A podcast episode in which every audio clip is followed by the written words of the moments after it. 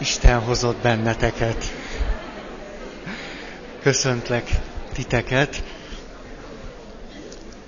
Alig hagytunk ki csak két hetet. Szinte most találkozunk. Nem is sokat kellett várnom erre. Szeretnék egy jó hírrel szolgálni számotokra. Nagyon klasszul működik a tévém. Nagyon nem tudom, hogy a dobozról meg tudtátok-e állapítani, hogy milyen. Sík képernyős, teljesen.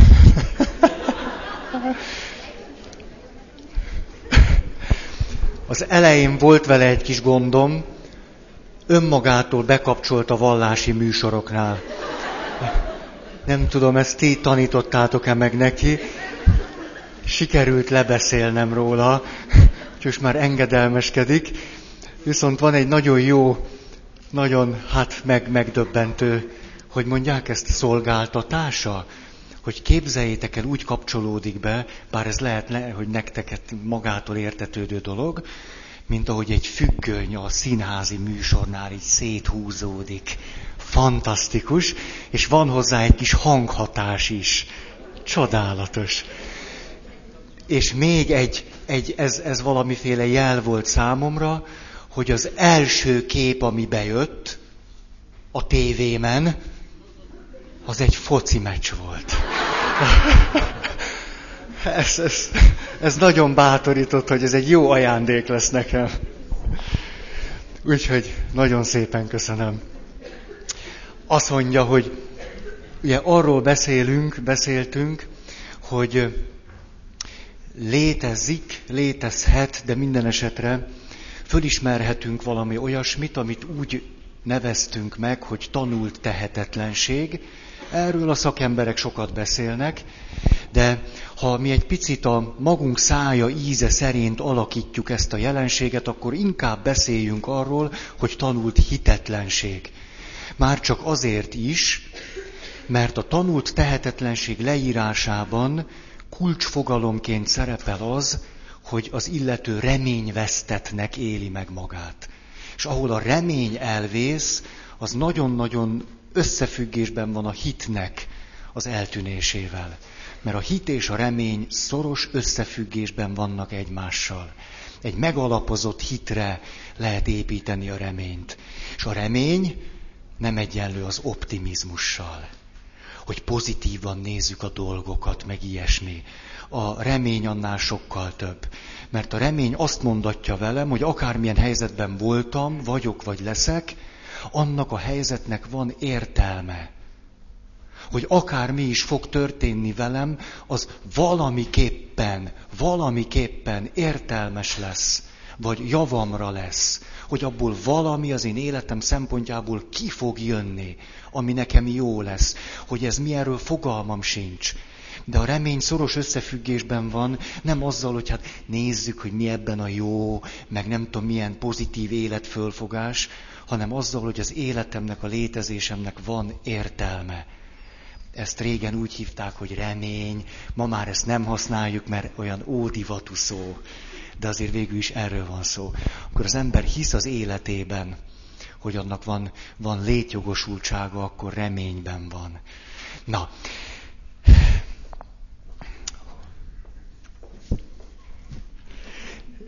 hogy visszamenjünk egy picit a témához, szeretnék egy oldalt felolvasni valakitől, aki hallatlanul jól le tudta írni, mi az, hogy reménytelenség. Kafkáról van szó, nagymestere volt ennek.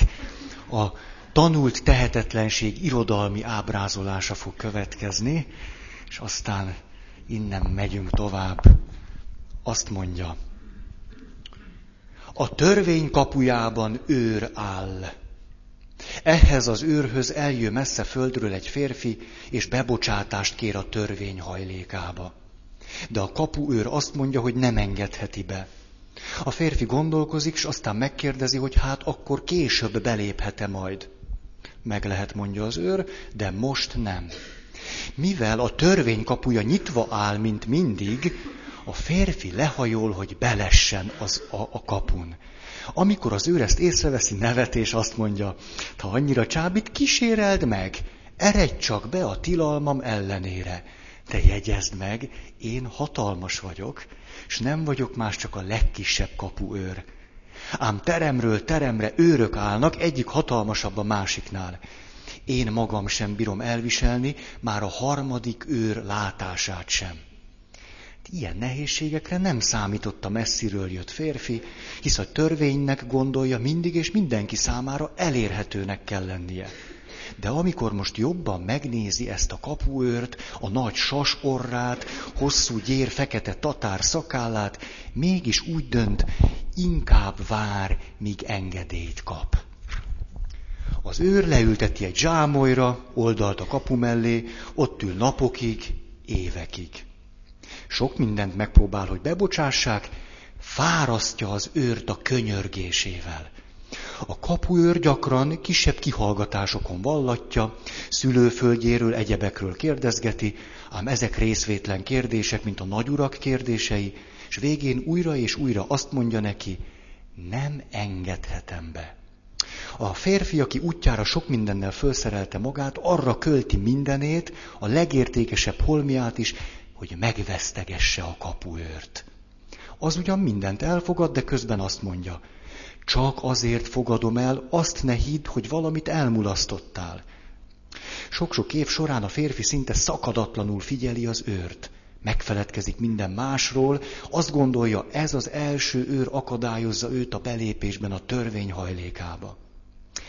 Az első években hangosan átkozza a szerencsétlen véletlent. Később, ahogy öregszik, már csak magában dünnyög. Gyerekessé válik, és mivel éveken át tanulmányozta a kapu, kapuőrt, és már szörme galléria bolháit is ismeri, már a bolháknak is könyörög, segítsenek rajta, bírják jobb belátásra az őrt. Végül meggyengül a szemevilága, és nem tudja valóban sötétedik-e körülötte, vagy csak a szeme fárad. Ám most egyszerre fényt lát a sötétben, Kioldhatatlan fény árad a törvény kapujából. Azonban már nem él sokáig. Halála előtt kérdésé sűrűsödnek agyában az itt töltött egész idő tapasztalatai. Ezt a kérdést eddig még sosem tette föl a kapuőrnek. Int neki, mert merevedő teste már föl egyenesedni sem tud. Az őrnek mélyen le kell hajolnia hozzá, mert a nagyságkülönbség nagyon megváltozott a férfi kárára. Mit akarsz még most is megtudni? kérdezi a kapuőr. Telhetetlen vagy. Mindenki a törvényre törekszik, mondja a férfi. Mi az oka, hogy e sok-sok év alatt senki sem kért rajtam kívül bebocsátást? Az őr látja, hogy a férfi már a végét járja, és hogy elhaló hallását még elérje a szó, üvöltve mondja. Itt nem mehet be senki más, mert ezt a bejáratot csak neked szánták. Most megyek és becsukom.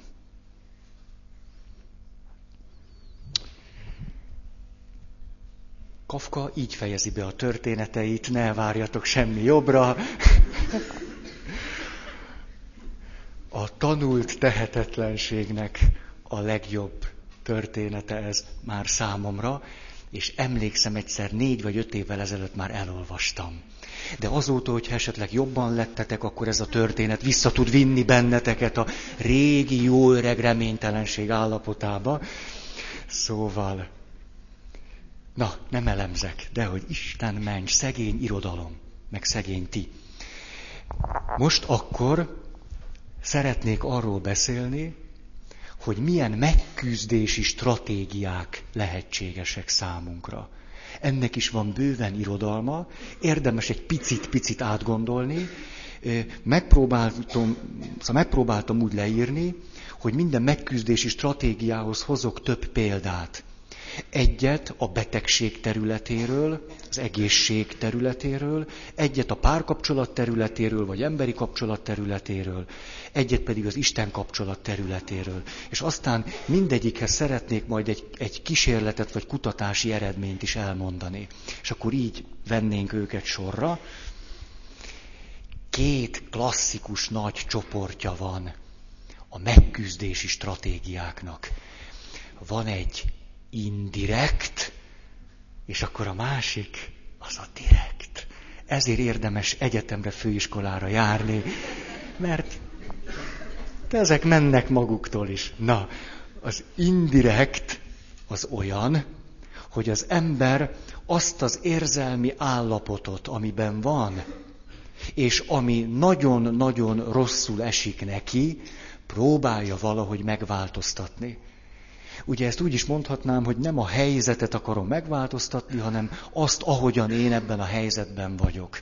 De itt elsősorban az átélt érzésre vagy érzelemre vonatkozik a megküzdési stratégia.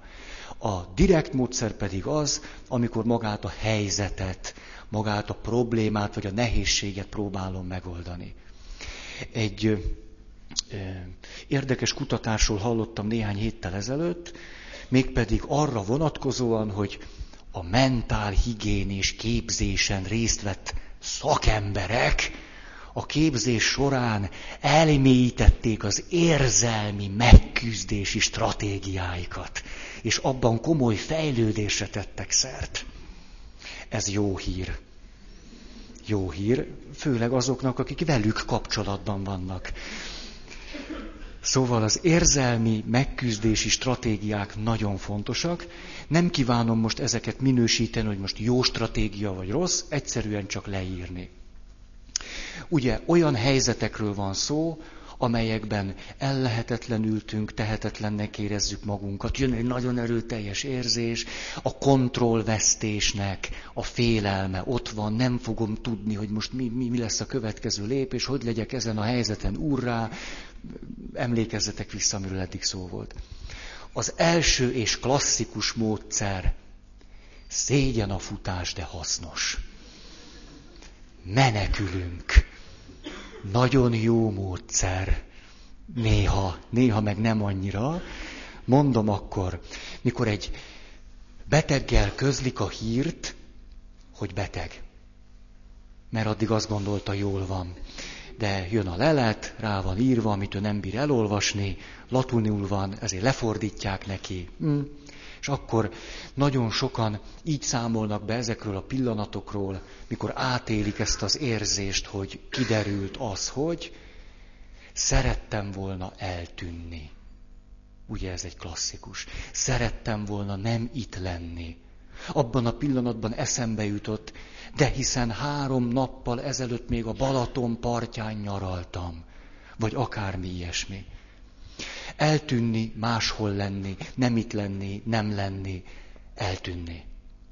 A betegséggel kapcsolatban, mikor az jön elő, bár csak megváltozna minden. Bár csak azt a két papírt összekeverték volna, ez nem az én leletem lenne, amit most idézett a doktor úr. Bár csak eltűnne a lelet, vagy én tűnnék el, vagy itt valami történjen. Aztán valaki, aki azt mondja, abban a pillanatban, ahogy közölték velem, hogy, abban a pillanatban azt gondoltam, hogy most álmodok. Hogy ez nem is velem történik. Ez velem nem történhet meg. Ébresszenek föl. Ez egy rossz álom. Ugye az eltűnésnek ez egy jó kifejezése. Vagy amikor valaki azt mondja, hogy én eltűntem, már nem is vagyok, egyszerűen legyünk túl ezen az egészen. Mint hogyha az ember megtehetné azt, hogy kikapcsol. Ugye ki akarok lépni a világból, hogy hogy van ez, hogy állítsátok meg a világot, ki akarok szállni? Na valami ilyesmi. Mikor már annyira elegem van mindenből, hogy állítsuk meg, és én kilövöm magam. Ha ez most egy párkapcsolat, mondjuk egy súlyos veszekedés, mindig ez lesz az alaphelyzet. Egy jó súlyos veszekedés ahogy készültem, de most erről nem fogok beszélni, mindig sok mindent olvasok, és éppen elolvastam azt a listát, hogy egy bensőséges kapcsolatnak milyen jellemzői vannak. És többek között egy bensőséges intimitásra kész kapcsolatnak egyik jellemzője az, hogy benne komoly indulatok vannak. Tehát egy komoly, komoly veszekedés jó jel, ezt tudjátok. Jó jel, még nincs semmi veszve. Csak a tányérok. A kedves ismerősömet idéztem nektek. Kedves ismerősöm előre elhelyezett egy tányért a megfelelő helyen, hogyha úgy adódik, azt ő úgy földhöz vágja, hogy jó stratégia. Azt mondja, veszekedés, ó, beáll a gyomrod, azért ez ismerős, nem? Azt gondolod, hogy három napig nem fogsz kijutni a WC-re, mert van egy kis szorulás, és akkor azt mondod, akkor váljunk el. Akkor nekem ebből elegem van, akkor én lelépek, akkor, akkor menj el. Ugye ez is egy, mindegy, hát én nem tudom, a, akikben egy, hogy mondjam, egy pici realitás érzék még marad, azok azt mondják, hogy akkor menj el. Ugye, mert akkor enyém a kéró, a cuccok, minden. Mégiscsak jobban megéri. Ha teljesen elvesztetted magad, akkor te mész el. Na, szakítok, elmegyek, akármicsoda. Ugye kicsit jobban vagy, akkor visszamész, és azt mondod, inkább te menj el. Mégiscsak ma este egy jó film lesz, azt még meg akarod nézni. Oké, okay. Istennel való kapcsolat. Az Istennel való kapcsolattartásban például mondhatom azt, hogy hát, igen, most egy ilyen helyzetben vagyok, akkor majd hülye leszek imádkozni. Most szüntettem be ezt a gyerekes, naív dolgot, ezt a, segíts rajta, ura, hát hülye vagyok én, most, ne, eddig se segített, med, meddig imádkoztam, tíz éve imádkozom. Hát legalább. A 15 éve imádkozom, Uram, adj nekem egy jó feleséget ezért imádkozom 15 éve, és még mindig semmi. Abba hagyom, lelépek, vagy... Ez, mikor kilépek az Istennel való kapcsolatból. Akkor... Ilyen lehet az is, mikor érzelmileg beállt ide, vagy ide, és akkor azt mondod, hogy tudod, ki megy el vasárnap misére? Ha, menjenek el a katolikusok. Ha, de nekem van egy déd nagypapám, aki református volt, és nekik nem kötelező. Most én akkor ezt a vonalat erősítem. Vagy mit tudom én, sokféleképpen kiléphetünk az Istennel való kapcsolattartásból. Ami nehézé teszi ezt, hogyha utána túl gyorsan jön a bűntudat. Az, és akkor, akkor ugye ez ismerős. Tehát próbálnál menekülni egy egyébként számodra lehetetlen helyzetből, akkor azt mondod, hogy nem, és utána olyan bűntudatod lesz, hogy visszamész, a helyzet nem változott meg, csak még rosszabb lett, mert még bűntudatod is van. Ah! Tudunk olyan köröket csinálni magunknak, a csinálni azt idézőjelbe, hogy csak na. És akkor még bűntudatunk is van, és akkor elmegyünk és meggyónjuk annak az Istennek, akivel nem akartunk találkozni, mert nem ad nekünk feleséget, vagy férjet, vagy mit tudom én. Egyiket se. Az a legrosszabb. Jaj, hát sose felejtem el. Igaz, hogy ti sem, mert már elmondtam ötször, de nem is olyan régen mondtam, de nem baj, most elmondom még egyszer. Mikor megyünk Ausztria felé, és az én kedves sporttársaim, az utolsó versenyem, vagy utolsó előtti, és akkor tudják, hogy már papnak fogok menni, és hogy abba hagyom a sportot, ami hát egy őrültség, és akkor ül mellettem a kedves magyar bajnoknő, magasugró, és sokszoros magyar bajnoknő, és valahogy hát úgy, úgy nem érti a helyzetet. Emlékeztek erre a történetre? De, biztos, csak ne csináljátok. Na és Megyünk, megyünk, hosszú az út, ugye, egy ilyen, nem is tudom mivel, hogy hívták azt a régi, latria, vagy vatria, vagy, vagy latrina, vagy mi volt az egy ilyen, tehát ilyen 85-tel lehet menni, na, hát régen van ez, mikor? 87, na. Szóval megyünk, és akkor ül mellettem ez a kedves magasugró hölgy, és akkor azt mondja, te Feri, most jó, ez pap vagy, oké, ez még hagyján végül is hát sok hülye ember él a Földön. De most akkor te nem házasodhatsz meg? Mondom, hát azt nem, azt, azt nem, azt nem. Jó, megyünk tovább, eltelik 50 kilométer. Megevett egy szalámi zsemlét. De Feri, most oké, tehát pap leszel, ezt, ezt most úgy, úgy nagyjából már tudok vele mit csinálni. Nem házasodsz meg, jó, most 50 kilométer alatt ezzel is tudtam valamit kezdeni. Barátnőd lehet? Mondom neki, kedves, nem, az se lehet. Na, akkor megint száz kilométer, uborkás szendvics, átlépünk a határon.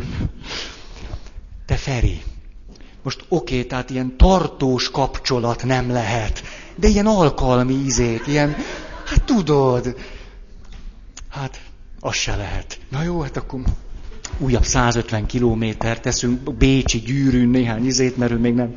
És akkor azt mondja, földerült arccal, mert meg, megtalálta a megoldást. Én még nem, de ő már igen. És a, értem, akkor a fiúk.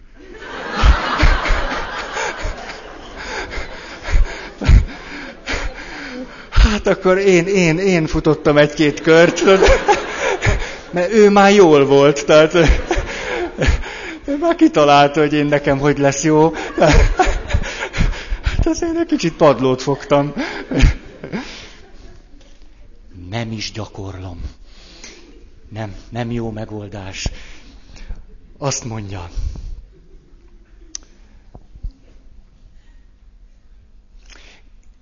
úgy lehetne leírni az ilyen helyzeteket, hogyha egy olyan szituációban vagyok, amelyben sérülhet az a kép, amit önmagamról alkottam, és én szeretném megőrizni a magamról alkotott pozitív képet, akkor inkább lelépek.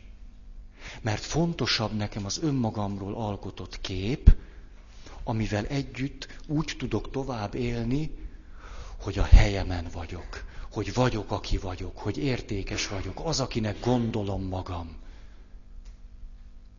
Ha az önmagamról alkotott kép súlyosan megváltozna attól, hogy egy helyzettel nem tudok mit kezdeni, és akármi is kijöhet belőlem, akkor inkább elmenekülök.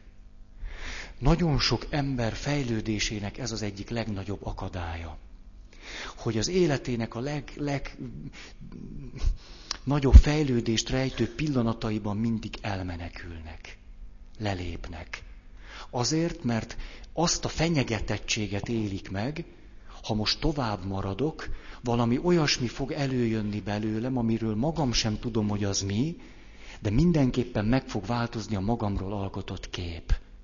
És ez a kép minél jobb, annál inkább lelépek hogy megőrizhessem a magamról alkotott jó képet, és utána ennek a, a, a kontrollnak, vagy a kontroll illúziójának a, a készségével tudjak tovább élni. Ezért mondják a bölcsek azt, persze sokkal szebben, hogy egy-két krízis az életünkben elengedhetetlen a fejlődéshez. Amikor összetörik az a kép, amit magunkról alkottunk amikor többé azt, hogy rendes vagyok, jó vagyok, nem tudom én mi, egy napig, egy percig, egy hétig nem állítom magamról. Az mekkora áldás. Mikor van egy pillanat, mikor azt mondom, végül is lakik bennem egy gazember. Nem rossz dolog az. Egy kicsit. A, ezért nem értek teljesen egyet azokkal a lélektani szakemberekkel, akik a szégyent mindenképpen rossznak tartják. Nekem úgy tűnik, hogy egy csipetnyi szégyen, nagyon kevés, mint a, a, a, a nem tudom én, a süteményben a picike kis só. Hogy annyi néha kell. Mert néha a, a szégyennek az érzése vezet el bennünket oda, hogy azt merjük mondani, hogy lehet, hogy tényleg nem pont az vagyok, akinek gondoltam magam. Nem olyan nagy baj az. Úgyhogy itt már is rátaláltunk egy nagyon érdekes dologra, mégpedig arra, hogy azok a, azok, akik nagyon jól védik magukat, azok néha nem járnak ezzel jól. Jó néha padlót fogni. Azok, akik, most így mondanám, olyan hallatlanul tudnak pozitívan gondolkozni. Mindig, minden helyzetből ki tudják hozni, hogy ők abban miért voltak jók. Az ilyen ember olyan léthazugságban tud élni, hogy ihaj-csuhaj. Tehát néha egy jó nagy padlót fogás, az, az nagyon hasznos. Mondom a kísérletet. Intelligencia tesztet irattak sokakkal, egy csoporttal. Majd pedig, miután ezt megírták, attól függetlenül, hogy milyen volt az eredmény, 50%-nak azt mondták, hogy jól sikerült, 50%-nak meg azt, hogy rosszul. De még ez hagyján, mert utána következőt tették meg. Azt mondta a kísérletvezető, hogy azt kéri, hogy 5 percet várjanak most, és majd utána folytatódik a kísérlet. És két különböző teremben ülhettek ezek az emberek a kísérlet után, vagyis a teszt kitöltése után, és azután, hogy megmondták nekik, hogy jó sikerült-e vagy rosszul. Az egyik terem az egy sima klasszikus terem volt, mint ez. A másik teremben azonban felszereltek egy videókamerát, és volt benne egy nagyon nagy tükör. Azért, mert ahol van egy videókamera, meg tükör, ott miután kiderült az, hogy te rosszul írtad meg a tesztet, nehezebben tudtál elmenekülni magad elől. Vagyis a tükör és a kamera arra figyelmeztetett téged, hogy nézz magaddal szembe. Mi lett a kísérletnek az eredménye? Az, hogy abból a teremből, ahol nem volt tükör, sokkal kevesebben mentek el öt percen belül, ameddig várták a kísérletvezető megérkezését, mint abból a teremből, ahol volt tükör meg videókamera. Tehát önmagában nem csak az számít, hogy téged jól vagy rosszul értékelnek, hanem az is, hogy mennyire vagy önmagaddal kapcsolatban tudatos. Ha. Ez szerintem egy nagyon fontos fölismerés. Akkor erről még egy picit. Valaki minél inkább tudatos, az én tudatossága minél fejlettebb, ezzel annál nagyobb nehézségek fognak járni.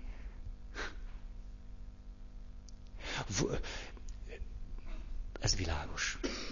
Oké. Okay. Második érzelmi megküzdési stratégia. Elterelés. Ez elsősorban a figyelem elterelését jelenti. Mondjuk, megkapja az illető a hírt, hogy nem tudom én, valaki meghalt, vagy hogy beteg lesz, vagy akármilyen hírt. És utána úgy csinál, mintha nem hallotta volna. Nem lép ki a helyzetből, ott marad, szereplő marad, de úgy tesz, mintha nem történt volna semmi.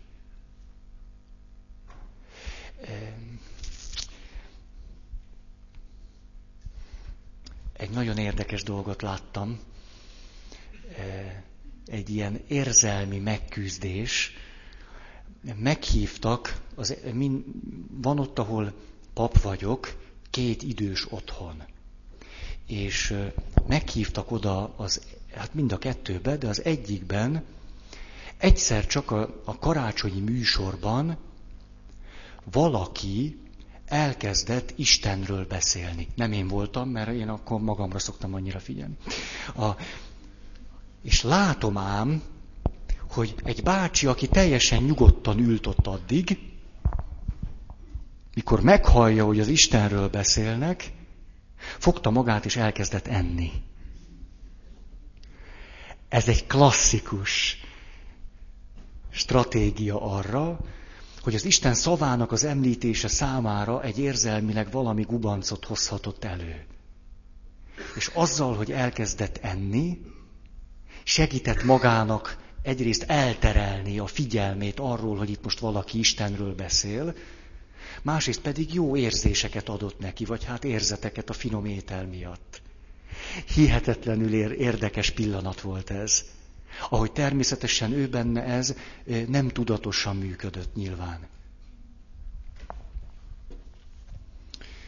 betegség esetén, ha elterelem a figyelmemet arról, hogy beteg vagyok, ha ez szakaszosan történik, akkor ez nagyon jó tud lenni. Mert ha valaki beteg, és állandóan a betegségének a tudatában él, akkor abba beledilizik. Még mielőtt elvinné a rák. Ha már valaki ilyen betegséget szerzett, hát akkor halljon meg abban. Nem miért halljon meg előbb valami másban. Ezért érdemes az elterelést szakaszosan művelni. Vagyis néha foglalkozunk a bajunkkal, és aztán hagyjuk az egészet a fenébe. Ha van bennünk csak egy kicsi életerő vagy életösztön, akkor ezt egyébként is így szoktuk csinálni. Nem foglalkozunk mindig a bajunkkal, nem? Az nagyon-nagyon nyomasztó. Néha úgy csinálunk, mintha nem lenne. Ez nagyon bölcs stratégia. Emlékszem, mondjuk, hány éves voltam? 21. Életem nagy szakítása történt, és akkor padlót fogtam, és azt gondoltam, ebbe belehalok. Hát majdnem, majdnem sikerült is. És akkor aznap este fölhívott egy barátom, és azt mondta, figyelj Feri, játszunk egy kétnapos játékot, diplomácia. Ismeritek ezt a játékot? Ez egy hallatlanul jó stratégiai játék. A műszaki egyetemen játszottunk egy kétnapos diplomáciát, Schönherz napok keretében. És miután én akkor már évek óta egy csomó diplomáciát játszottam, mert szabad gimnazista korunkban azt csináltuk, hogy pénteken elkezdtünk játszani délután, és játszottunk szombat délig. Mert egy hallatlanul hosszú, hosszú, hosszú játék. A rizikónál ötször jobb. És na, és akkor én, miközben a félszívem éppen meghalt, a másik fél szívemmel belevetettem magamat a diplomáciába. És erre máig is úgy emlékszem vissza, hogyha ez a barátom nem hív föl, és én az első két napban nem tudom valamivel elterelni a figyelmem, akkor én beleőrülök.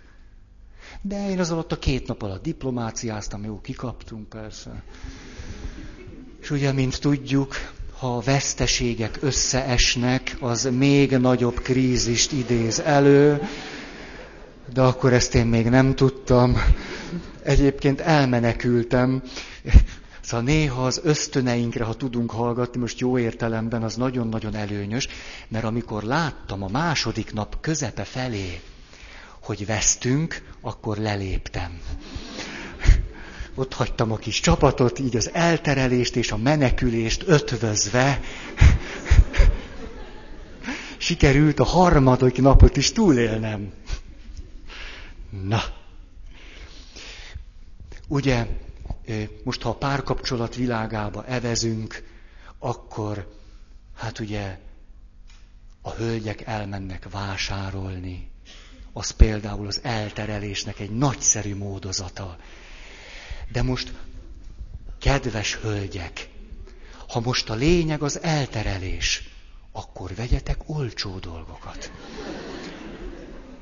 Akkor nem az ár számít, kivéve ha nagyon-nagyon padlót fogtál, mert akkor számít az is, mert akkor minél drágább, annál értékesebb vagyok. Ugye valami ilyesmi, hát megérdemlem, és akkor megajándékozom magam. Szóval érdemes bölcsen olcsó elterelési technikákat alkalmazni, kivéve, ha bosszút akarunk állni a férjünkön. Mert akkor kivesszük a bankból, a közös pénzből nem ránk eső részt, és abból veszünk valami nagyon dögös cuccot, amit hivalkodóan mutatunk meg este a férjünknek. Hadd pukkadjék meg mire ő a lelépést választja, és elmegy a haverokkal sörözni. De itt is tudjuk, nem a sör minőségén múlik, ezért ígyunk olcsó szeszet. Mert hát hiszen a lelépésről van szó.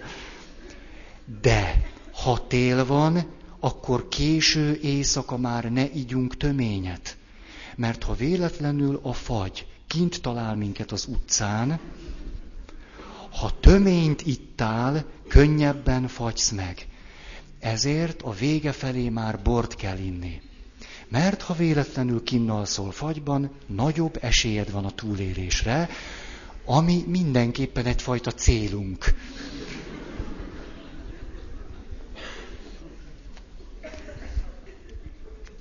Ez komoly dolog ám. Tehát ha az ember hajléktalanoktól tanul, akkor megtanul egyet, s mást. Na. Lehet aztán olyan, hogy valaki mondjuk a párkapcsolati nehézségeit, amit persze hát átél itt a szívében, valaki a torkában, van, aki a fejeiben, fejfájás, kihullik a haja, megőszül, szóval úgy szép mindenhol lehet, befájdul a dereka, impotencia zavarai lesznek, aranyér kijön, az is lehet aranyér, akkor izomfájdalmak, egészen a, a lábköröm gyulladásig, bármi lehet. Szóval, ha valaki próbálja ezt a helyzetet valahogy érzelmi stratégiával megoldani, akkor például a férfiak gyakran csinálják azt, hogy kicsit ráhúznak a munkára. Mert amíg dolgozok, addig se vagyok ebbe a helyzetbe. Ugye? Ez az elterelésnek a férfiak számára klasszikus módszere. Klasszikus, célra vezető. Egy ideig. Addig, ameddig dolgozik. De aztán előbb-utóbb haza kell menni. És akkor kiderül ennek a módszernek a gyöngéje. Oké. Okay. Ezt most még hosszan lehetne, de nem akarom. Ilyen lehet nőknél, párkapcsolati probléma megoldásaként szülni még egy gyereket. Az elterelés klasszikus módszere. Mert amíg pici, egyrészt, kilenc hónap. Hát azért az mégiscsak egy nagy lauf, nem? Na, erről eszembe jutott, hogy itt köptem egyet. Nem a mikrofon, amit leköptem néhány évvel ezelőtt.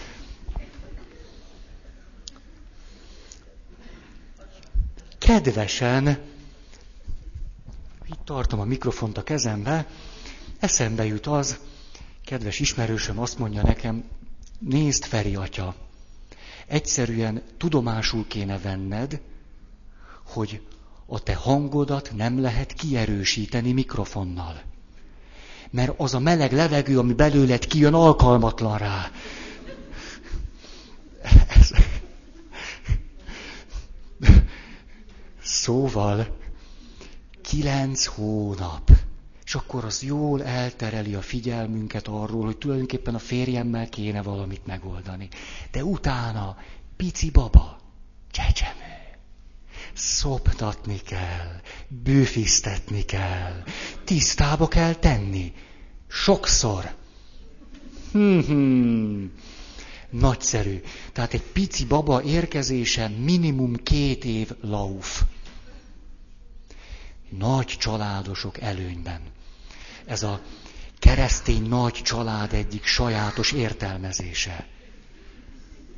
Nem minden irónia és valóság nélkül.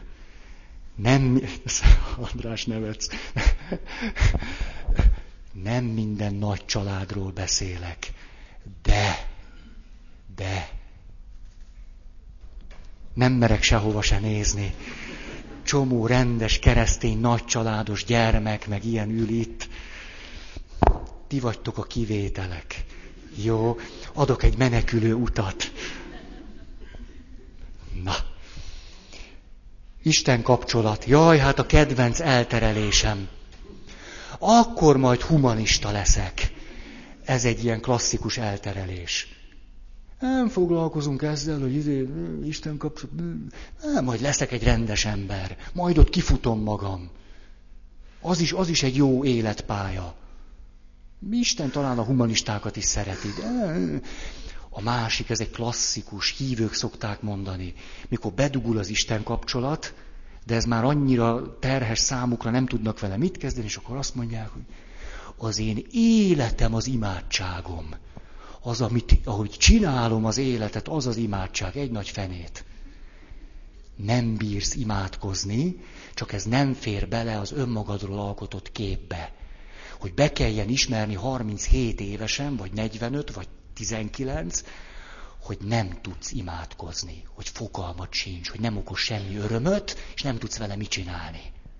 Hogy meghallod ezt a szót, hogy ima, és kimész a konyhába, és eszel egy zserbót.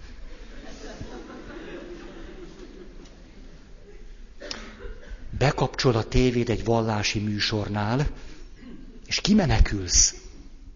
Ugye?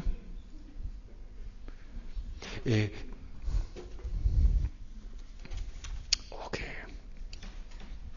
Egy olyan szép történetem van. Valaki, aki menekült sokáig az Isten elől. Humanista volt. És egyik vasárnap azt találtam mondani a predikációban, hogy Hú, ez most túl belebonyolódtam. Szóval, inkább, na, de, de elmondom elejétől, mert úgy érthető.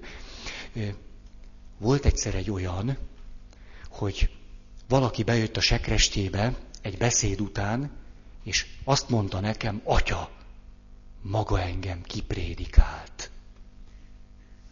Akkor azon a helyen éppen egy hete voltam. Fogalmam sem volt erről a valakiről. Ez a valaki valami olyasmit hallott tőlem, ami éppen érintette az életét. És ezt úgy fordította le magának, hogy én őt kiprédikálom. Nem is ismertem. Na mindegy. Ezt elmondtam egy vasárnapi beszédben, hogy milyen érdekes, hogy van, amikor valaki, valakit véletlenül megérintene valami, akkor azt gondolja, hogy vele most éppen személyeskednek. És akkor hát oda minden. És akkor néhány nap múlva jött hozzám valaki, egy hetven valahány éves valaki. Hú, de össze-vissza beszélek, hallom ám magamat, bocsánat. És azt mondja nekem, akkor most én 53 év után gyónni akarok. És akkor azt mondja még, és Ferenc atya, én azt kérem, hogy maga prédikáljon engem ki. Mert én 53 évig eltereltem ezt a kérdést. És egy milyen hülye voltam, mondta ő 70 valahány évesen. Atya kérem, mert magázott, prédikáljon engem ki. Hát most megtettem. Annyira kért.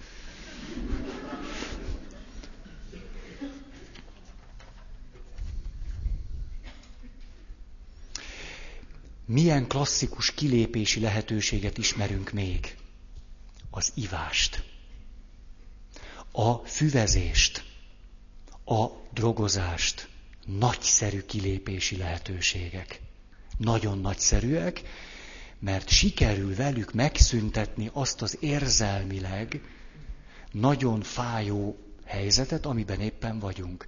És főleg pedig azt a fenyegetettséget, hogy kimondjuk magunkról, hogy én most tehetetlen vagyok.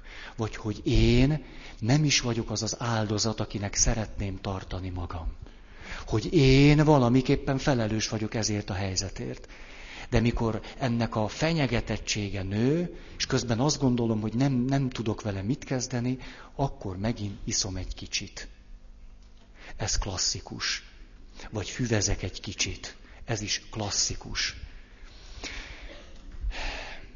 Ezt tudjátok, hogy mérték? Egy nagyon jó pofa kísérletet mondok nektek.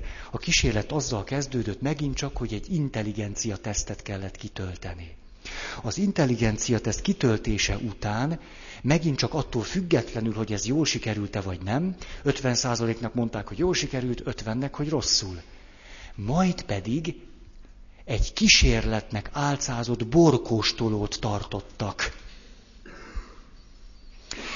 elmondták azt, hogy most borkostoló van, és hogy itt ez is a lélektani kísérletnek egy része, és, és mi derült ki? Az, hogy egyrészt, akik negatív visszajelzést kaptak arról, hogy a tesztjük hogy sikerült, azok jobban belevetették magukat a borkóstolásba. De ez még hagyján, mert megerősödött az, amit az előző pont végén is mondtam, nem csak ezzel van itt összefüggés, hanem azzal, hogy az illető minél tudatosabb volt, az én tudata minél fejlettebb volt, minél inkább kialakított magáról, és tudatossá tett magáról egy képet, és főleg ez a kép minél inkább pozitív volt, annál többet ivott. Diákoknál ismételték meg ezt a fölmérést, csak olyan formában, hogy kiderült, hogy azok a diákok, akik szeretnének jó teljesítményt elérni, de ez nem sikerül nekik, nem a legveszélyeztetettebbek. A legveszélyeztetettebbek azok, akik szeretnének jó teljesítményt elérni, ez nem sikerül nekik, és köz... és közben szól a mobiltelefonjuk. Ez a legveszélyeztetettebb. Azok a legveszélyeztetettebbek, akik közben pedig ifjú koruk ellenére a lehető legtudatosabb és legárnyaltabb énképpen rendelkeznek. Azok a legveszélyeztetettebbek. Az intelligens ember ivási szokásai. Pont, pont, pont, pont. Hogy miért van az, hogy hallatlanul okos emberek, akik hihetetlenül adott esetben mondjuk a pszichológus, hm, vagy a pap, az nem annyira intelligens föltétlenül, de ugye hallatlan, neveli a népet, vagy mit csinál este meg. Mert nem csak az a baja neki, hogy valami nem sikerült, hanem az, hogy ő ezt nagyon tudja. És ez összefüggésben van arra, azzal a képpel, amit magáról szeretne föntartani. Hogy ő mégiscsak egy pap. Hát nem ihatok.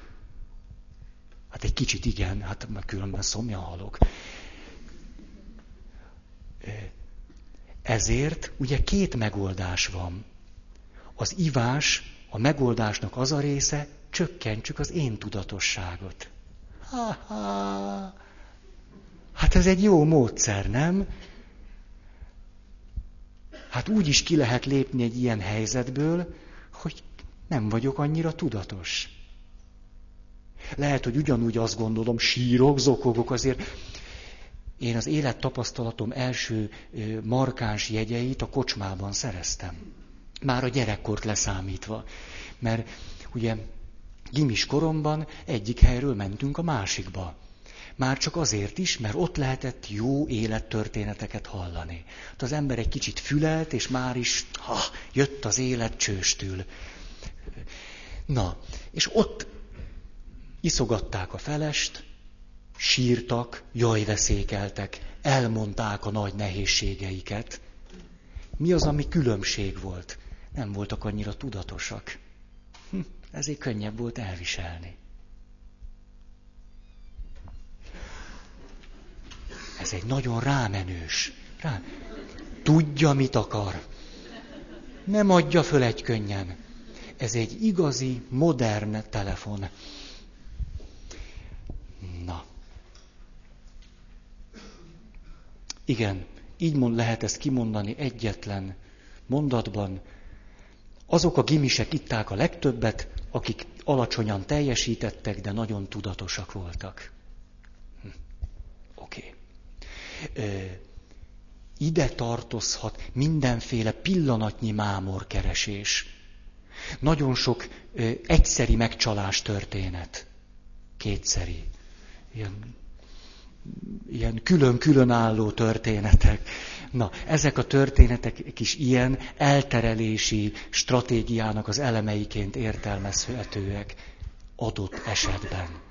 Egy kis kilépés, egy kis mámor, egy kis extázis, mit tudom én. Oké. Okay. Három. A fenyegetés vagy fenyegetettség lekicsinlése. A pozitívumok hangsúlyozása, a negatívumok leértékelése. Ezt nagyon nyomatják nekünk, ez a pozitív életstílus, vagy micsoda. A a betegséggel kapcsolatban nagyon pozitív akkor, ha képesek vagyunk egy nehéz helyzetben is meglátni a jót. Ha ezáltal erősödik a hitünk és elmélyül a reményünk, akkor tök jó. De ha ezt túlzásba visszük, akkor az a realitás kárára megy. És akkor már nem értékelem elég reálisan azt, hogy tényleg baj van. Hogy tényleg most a 18. fogamjukat ki. Tehát most még, még mondhatom azt, hogy van még egy pár, ami még nem esett ki, és láthatom pozitívan ezt a dolgot. Például megtanulhatom az okos pszichológusoktól azt, hogy ilyenkor sokat segíthet egy pozitív vizualizáció. Tehát például a 18 rossz fogammal meditálni kezdek, és elképzelem magamat úgy, hogy a rossz fogaim ellenére milyen boldog vagyok, és megtalálom az életem értelmét. Hát megtehetjük, bizonyára ez a helyzet sokkal jobbá válik, de a fogaimnak nem nagyon teszek jót vele. A, ez tehát, hogy mindent pozitívan nézni, meg mm, csak csínyán bánjunk vele, amikor a realitás rovására megy, akkor érdemes egy picit elgondolkozni. Nagyon jó az, ha tudunk egy nehéz helyzetnek, egy betegségnek, akárminek új jelentést adni. Máshonnan látni, másképpen értelmezni. Ez nagyon pozitív lehet. Oké, okay. de attól a betegség, betegség. A krízis, krízis. A nyomor, az nyomor. Na.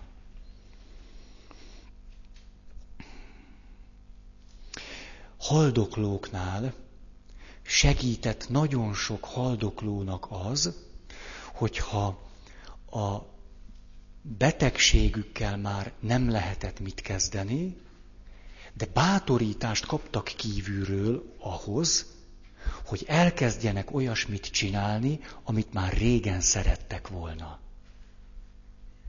Rákbetegeknél nézték azt meg, hogy sokkal, most így mondom, szebben maga számára is szebben tudott meghalni az a beteg, aki miután tudatosította, hogy beteg, ezt a helyzetet egy olyan lehetőségként is föl tudta fogni, hogy akkor most igazán megengedhetem magamnak azt, hogy azt a könyvet még elolvassam. Mert most ráérek. Már most más dolgom nincs. Betegek ilyenkor el tudnak kezdeni festeni, írni, az én édesanyám például, amikor a rák egyre erőteljesebben elhatalmasodott rajta, ő egyre erőteljesebben kezdte, illetve folytatta az önéletrajzának az írását. És szedte össze a, képeket és a családi élettörténet, meg mindent. Valami olyasmit csinált, amit egyébként nem csinált volna. Tehát egy nagyon nagy baj, nagyon nagy nehézség előhozhat belőlünk egy jó értelmezéssel valami olyasmit, ami sosem jönne belőlünk elő.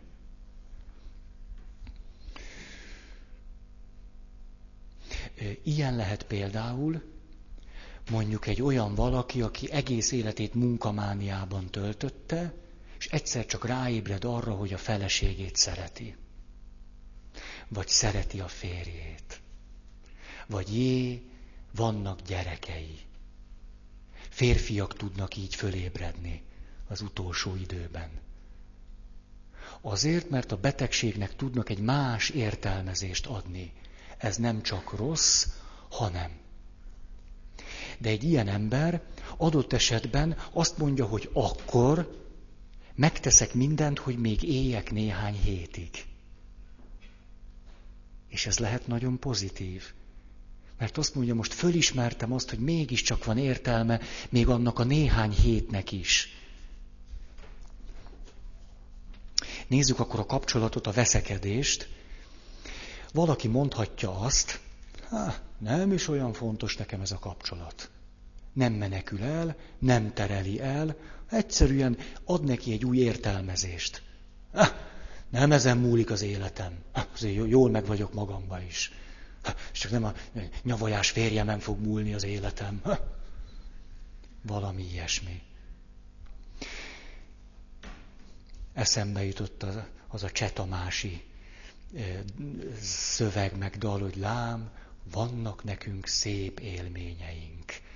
Ugye lehet ezt ilyen búsborongósan is előadni, hogy ülünk a nagy-nagy trutyi közepén, és akkor megállunk, és hát azért mégiscsak, hát azért mégiscsak voltak nekünk szép napjaink.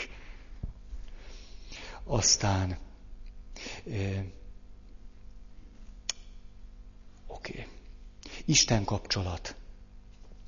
Ilyenkor lehet jól megtérni például. Az egy jó lehetőség. Azt mondom, hogy hát eddig ezt ezzel egyáltalán nem foglalkoztam. Mi lenne, ha most Istennél keresnék menedéket? Hm, néha bejön.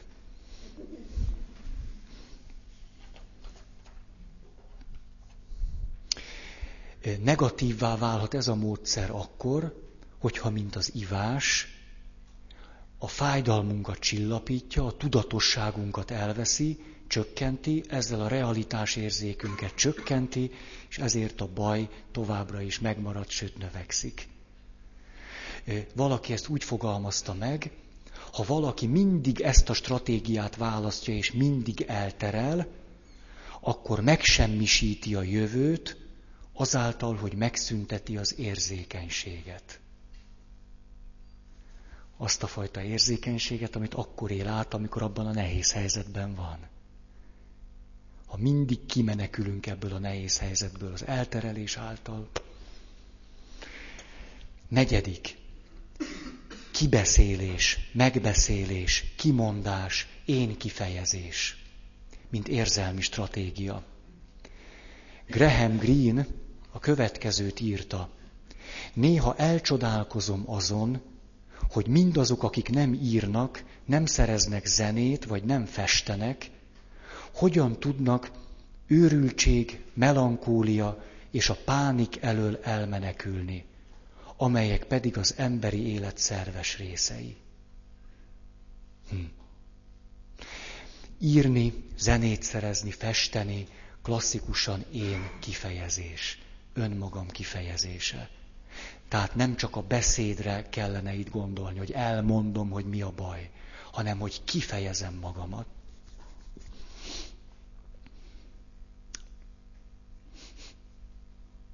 Há, most eszembe jutottak a gyerekek. A gyerekek zseniálisan csinálják ezt, hogy valami bajuk van, és teljesen ösztönösen kifejezik magukat és aztán, aztán megint ugyanilyen ösztönösen továbbra is kifejezik magukat. Ezt nagyon jól csinálják. Eszembe jutott most egy, egy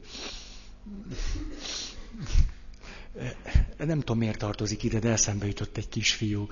A, kérdeztem tőle, hogy mondat, mondjátok csak, hát mindenkitől kérdeztem a templomban, mondjátok. Mit tudtok ti Szent Józsefről? És akkor az egyik jelentkezett, és azt mondta, hát azt tudom Szent Józsefről, hogy házmester volt.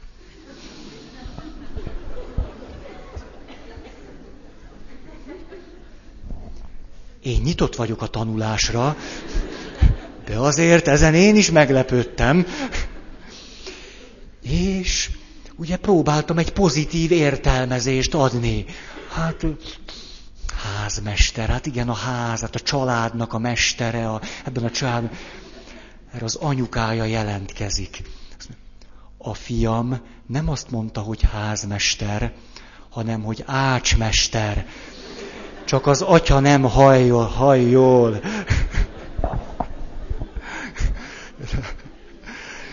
Most akkor megtudtam, hogy Jézusnak az apukája ácsmester volt. Minden esetre ettől az információtól meg annyira megdöbbentem, hogy elhittem. Aztán, mikor egy kicsit kiózanodtam, akkor rájöttem, hogy hát ez nem is így van. Elővettem a Szentírást ugyanis, és kiderült, hogy nincs benne szó arról, hogy József ácsmester lett volna. Nem, Jézus volt az ács. József meg az apukája, a nevelő apukája. Na mit szóltok? Furcsa mi, hogy össze szoktuk keverni? Érdemes elővenni a Szentírást. Józsefről nem tudjuk, hogy mi volt a szakmája. A fia volt az ács. Na mit szóltok? Tessék? Lehetett József, tehát lehetett házmester.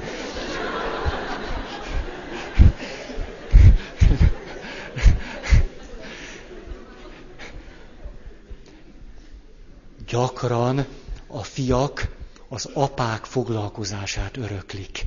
Én így menekültem ki ebből a helyzetből. Na, a betegséggel kapcsolatosan kiderült az teljesen egyértelmű. A gyógyulást nem az segíti, hogy valakinek sok kapcsolata van, hanem az, hogy ezek a kapcsolatok milyen minőségűek. Ezért bevonulhat az egész család a kórházi ágy mellé. Attól lehet, hogy te még rosszabbul leszel. Tehát te ott fekszel, nyomorult vagy, mire vágysz? Arra, hogy elmondhast, hogy nyomorult vagy. És akkor hoznak egy kiló barack, egy kiló alma, egy kiló mandarin, egy kiló banán, egy kiló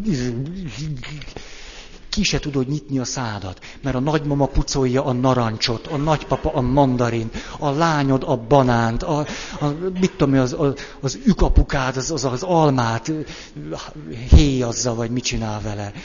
Tömik a szádba, egyél, és akkor jön az anyukád. Kicsi fiam, sütöttem neked csirke birkét. Te az csirke birke, egyél, és akkor Közben beteg vagy, tehát nincs is étvágyad. De azért nyomatják neked tele a pofád a kajával. Mert ugye még egy halvány remény van benned.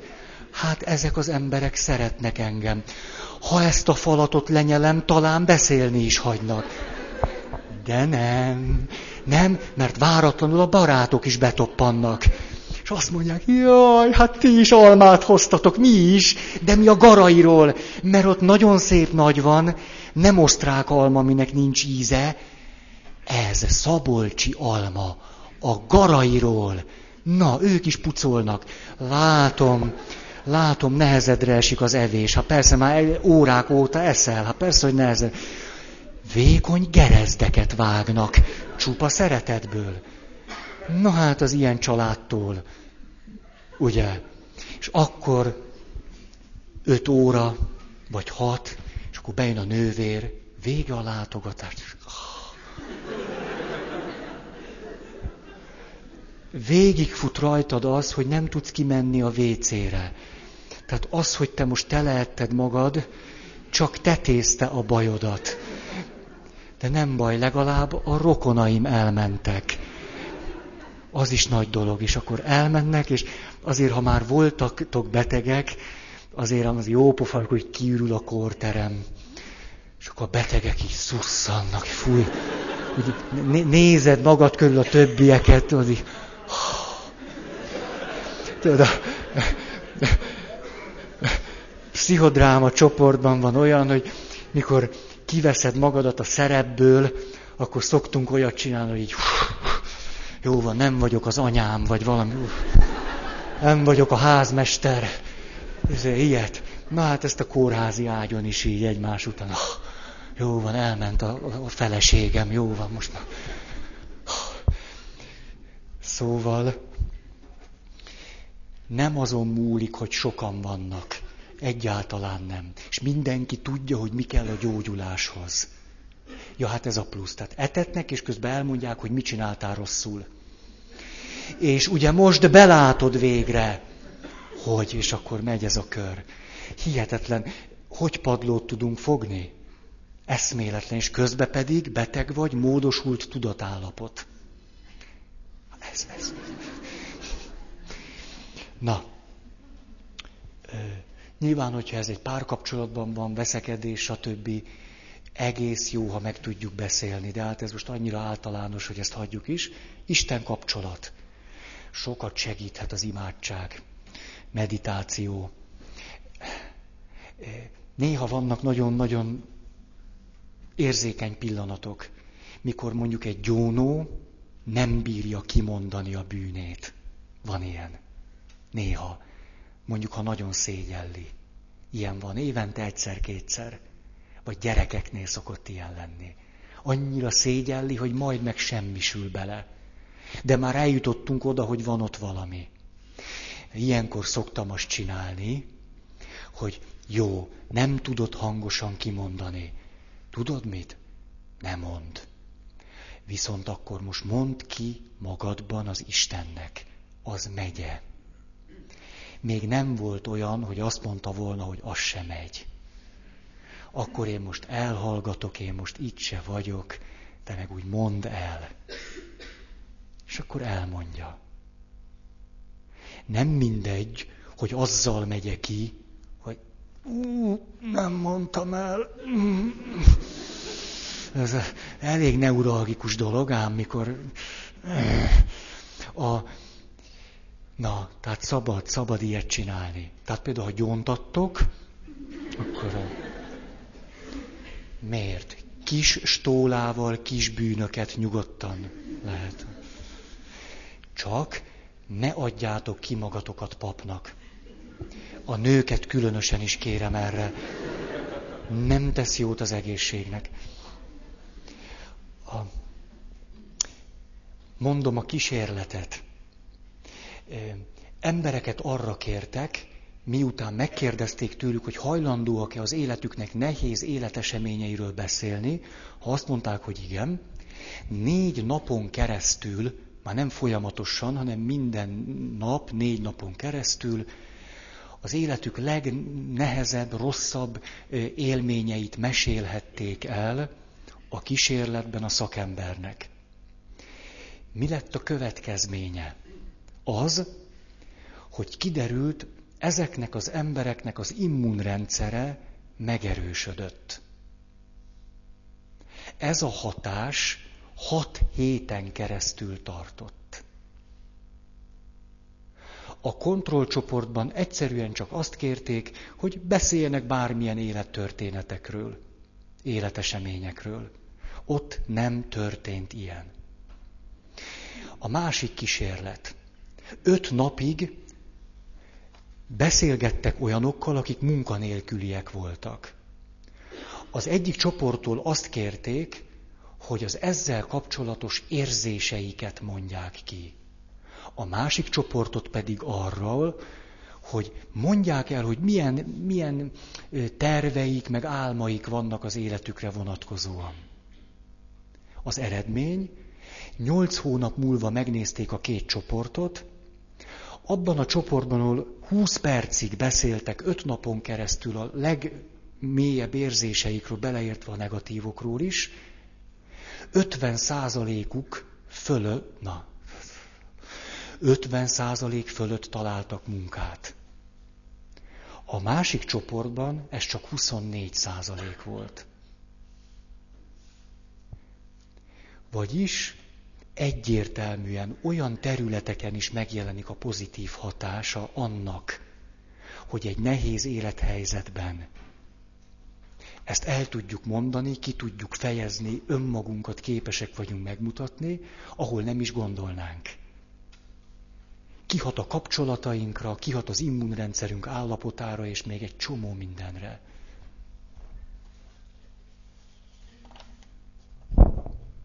Hm. Hát igen.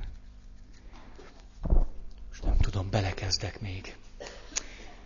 Probléma központú megküzdés. Ez a második nagy csoport. Ezt nevezhetjük közvetlennek is, amikor a helyzet megváltoztatására vagy megszüntetésére irányul az erőfeszítésünk, nem az érzelmi, a lelki állapotunk megváltoztatására. A legklasszikusabb az átértékelés. Mikor valaki azt mondja, ez, ez lehetne a kulcsmondat, hát hol itt a gond? Ha, nincs is itt gond. Na most, a betegség rövid ideig, ez pozitív. Azért, mert előhozhatja belőlünk a pozitív erőforrásokat. mi az, amire mégiscsak alkalmas vagyok. Mi az, amire mégiscsak képes vagyok. Negatív azonban akkor, hogyha ez nagyon hosszú távon történik. Folyamatosan ezt csinálom. A veszekedésnél, mikor azt mondom, nincs ezzel a kapcsolattal semmi baj. Vagyis azt a helyzetet, amiben vagyok, elkezdem másképpen értelmezni. Nincs ezzel a kapcsolattal semmi baj, ezzel a helyzettel nem kell nekem semmit sem kezdeni, mert sikerült átértelmeznem, átértékelnem azt, amiben éppen vagyok. Vagy azt mondom, ez a súlyos nézeteltérés egyszerűen hozzátartozik az élethez. Hogy mondják, nincsen, nem tudom én mi, mi nélkül? Rózsatövis nélkül. De van egy másik is. Nincsen rózsatövis nélkül. De kapcsolatokra szokták mondani, nincsen tányér, csörgés nélkül, vagy mi, koccanás nélkül. Igen, ez az. Ez az. Isten kapcsolat. Az átértelmezés, vagyis, hogy azt mondom, ez nem is probléma. Segíthet például abban, hogyha van bűntudatom olyasmitől, amiért nem is kéne, hogy legyen. Nincsen bűn de van bűntudatom. És egyszer csak mindig azt mondtam, hogy ez bűn. Ez bűn, ez bűn. Jött a bűntudat. Valamit a bűntudattal próbáltam kezdeni. Ez az érzelmi megközelítés. A bűntudat elől elmenekülni, elfolytani, eh, arról beszélni, ilyesmi. Problémaközpontú megközelítés az, amikor ebben az esetben azt mondom, nézzük csak meg ezt a helyzetet. Más honnan? Tényleg az a probléma, hogy én bűnt követtem el? És akkor rájövök, dehogy is. Az, amit csináltam, nem is bűn, csak van nekem egy klassz kis neurotikus bűntudatom. Ezzel átértelmezem a helyzetet, és valamiképpen maga a konfliktus vagy a probléma is megoldódik ezzel a problémát oldom meg, azzal, hogy azt mondom, hogy itt valamiképpen nincs ez a probléma. Vagy egy más valóságról van tulajdonképpen szó. A terápiában ez nagyon sokszor használt módszer. Nagyon sokszor. Elmegyek a barátommal beszélgetni, abban is vannak gyógyító elemek. Én elmondom, hogy ezt a helyzetet hogy éltem meg. És a barátom azt mondja, hogy jé, én ezt másképp látom. Én ezt így és így látom. Ebben a pillanatban az, ami eddig probléma volt, az másképpen tűnik föl előttem.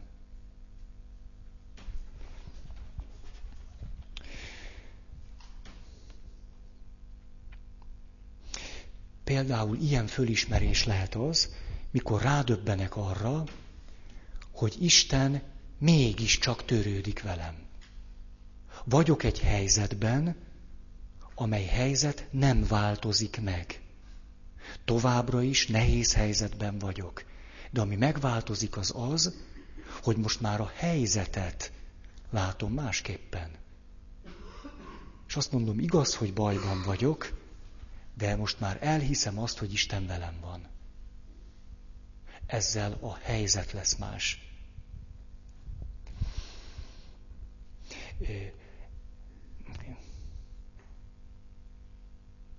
A kísérlet, megint csak tesztet irattak, 50%-nak azt mondták, jól sikerült, 50%-nak az, hogy rosszat.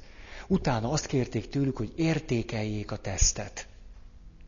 Magát a tesztről, tesztet véleményezzék. Hát nyilvánvaló, hogy akik rosszul teljesítettek, azok magáról a tesztről, hogy ennek van-e értelme, létjogosultsága, fontos következtetéseket lehet-e levonni belőle, azt mondták, hogy nem. hogy hát ez hülyeség. Az intelligencia teszt valójában nem sokat árul el az ember intelligenciájáról. Ugye ez egy probléma központú megközelítés. Másképpen viszonyulok magához a helyzethez. Oké. Okay. És azt változtatom meg azáltal, hogy más jelentést adok neki. Oké. Okay. Záró mondat. Az újra értékelt fenyegetés legyőzött fenyegetésé válhat. Ez egy jó mondat. Megmarad a fenyegetettség, de azzal, hogy másképp értelmezem, hogy újra értelmezem, legyőzött fenyegetett, fenyegetésé válik. Oké. Okay. Majd belejövök. Egy kis kihagyás, és már is esik a színvonal. Na, van-e valaki, aki szeretne hirdetni?